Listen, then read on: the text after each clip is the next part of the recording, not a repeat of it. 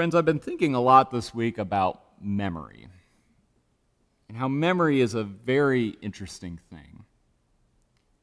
Many of us can think of early childhood memories of different people or big experiences in our young lives.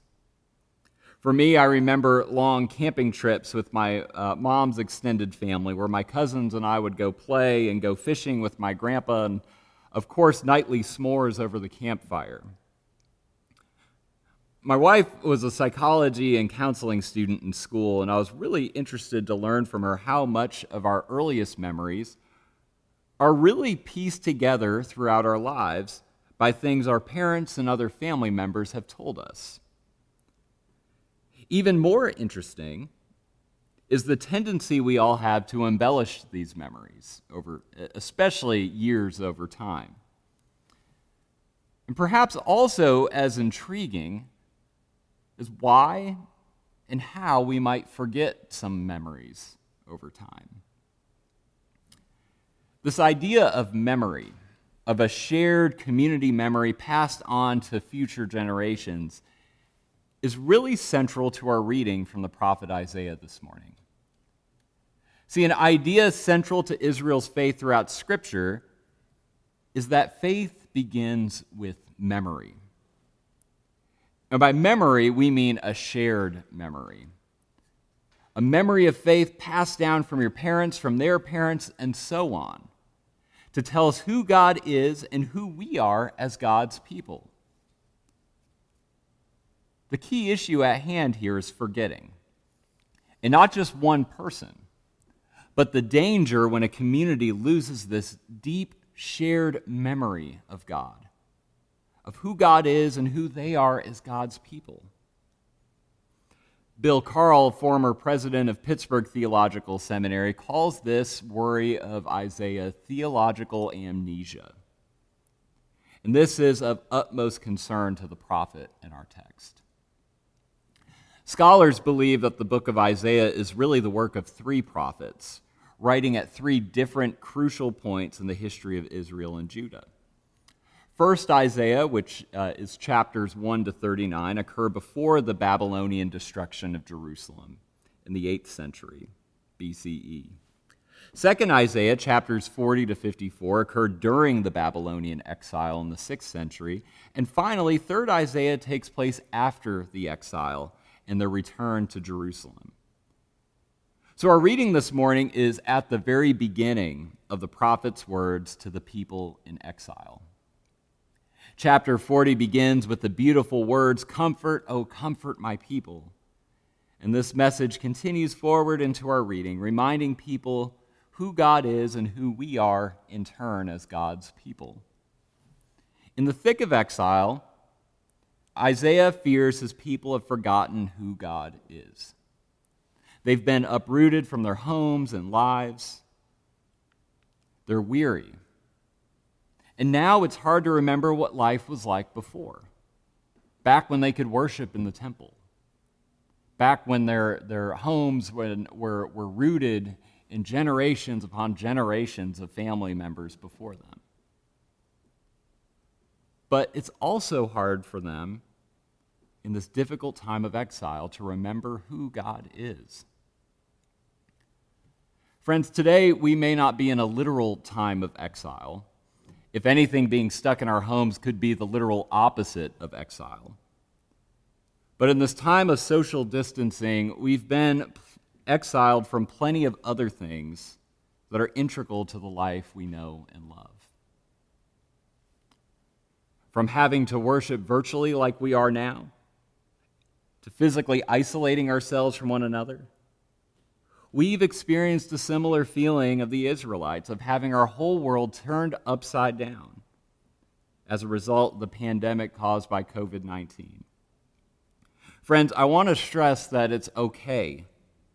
It's okay to feel this grief and lament in such uncertain, foundation shaking times. If anything, Scripture teaches us that these feelings are good. They're good to share and essential in Israel's long relationship with God. The prophet's concern here is not his people's lament and expressions of grief. No, Isaiah is concerned that Israel has forgotten just who God is for them in the midst of this exile experience. Now, into all this, addressing Israelites in exile and to us in self quarantine today, all alike, the prophet says, Have you not known? Have you not heard? Has it not been told you from the beginning? Have you not understood from the foundations of the earth? In other words, Isaiah tells God's people then and now hey, wake up. Don't you remember who God is? Then the prophet masterfully refreshes their memory by cataloging God's power over creation and cosmos, saying it is He who sits above the circle of the earth. All its inhabitants below are like grasshoppers. This God stretches out the heavens like a curtain and spreads them like a tent for us to live in. Here we're reminded that God is in charge of creation. God always has been and always will be in charge of this creation. This reminder of God's providential care of creation can give us peace and calm, knowing who's ultimately in charge. Theologian, uh, Reformation theologian John Calvin called nature the theater of God's glory. And this is something Jesus alludes to in our first reading this morning, saying, God clothes the lilies and the grass, so know that God will take care of you too. In this time of uncertainty and worry, there is much the beauty of creation can do to remind us of who God is for us. And this can give us a feeling of peace and calm. As spring is beginning to sprung all around us, what a perfect time to be reminded of God's sovereign care over creature and creation. I was reminded this week of a wonderful short poem by Wendell Berry entitled The Peace of Wild Things. Poets like Berry have a, a, very unique way of creating calm with their words that I've found myself drawn to lately. And this poem reminded me of our scripture readings and gave me a sense of calm that I hope will do for you today as well. Berry says, when despair for the world grows in me, and I wake in the night at the least sound, in fear of what my life and my children's lives may be, I go and lie down where the wood drake rests in his beauty on the water, and the great heron feeds. I come into the peace of wild things, who do not tax their lives with forethought of grief I come into the presence of still water. And I feel above me the day blind stars waiting with their light. For a time I rest in the grace of the world and am free. Friends, I could really end here. But as powerful and pertinent of a message as this is, that God cares for creatures and creation no matter what, it's also not all Isaiah has to say here. Because God is creator and sustainer of our world and of every living thing in it, this God doesn't faint or grow weary. God doesn't get tired or slow down. In other words, no matter what, God doesn't stop being God. And this God gives power to the powerless. This God lifts up the weary. The God we know in Christ is the God who is especially there for us when times get tough. Perhaps it's in the tough, uncertain times when we're actually vulnerable enough to experience just who God is for us. When our sorrows and troubles make it feel impossible to get up off the ground Isaiah tells us that this God lifts us up as if we had wings like eagles.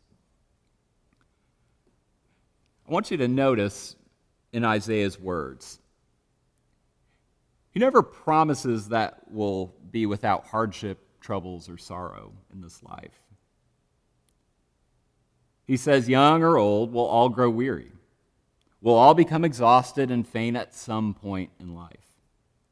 And this is exactly how his community was feeling in exile hopeless to the point of theological amnesia. Instead of promising a life free from struggle, Isaiah promises a God who is especially there for us when times get tough.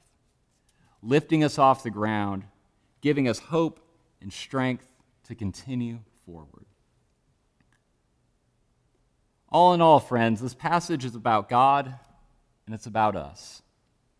More specifically, it's about where God is and what God does for us when all hope seems to be lost. In weary times, God is there for us. In weary times, we are vulnerable enough for God to lift us up as if on eagle's wings. Have you not known? Have you not heard? God is God no matter what. In this time of weariness and uncertainty, may we find ways to rest in the grace of the world, confident of who is in control and who loves us no matter what, and who will always lift us up when we fall down. Amen.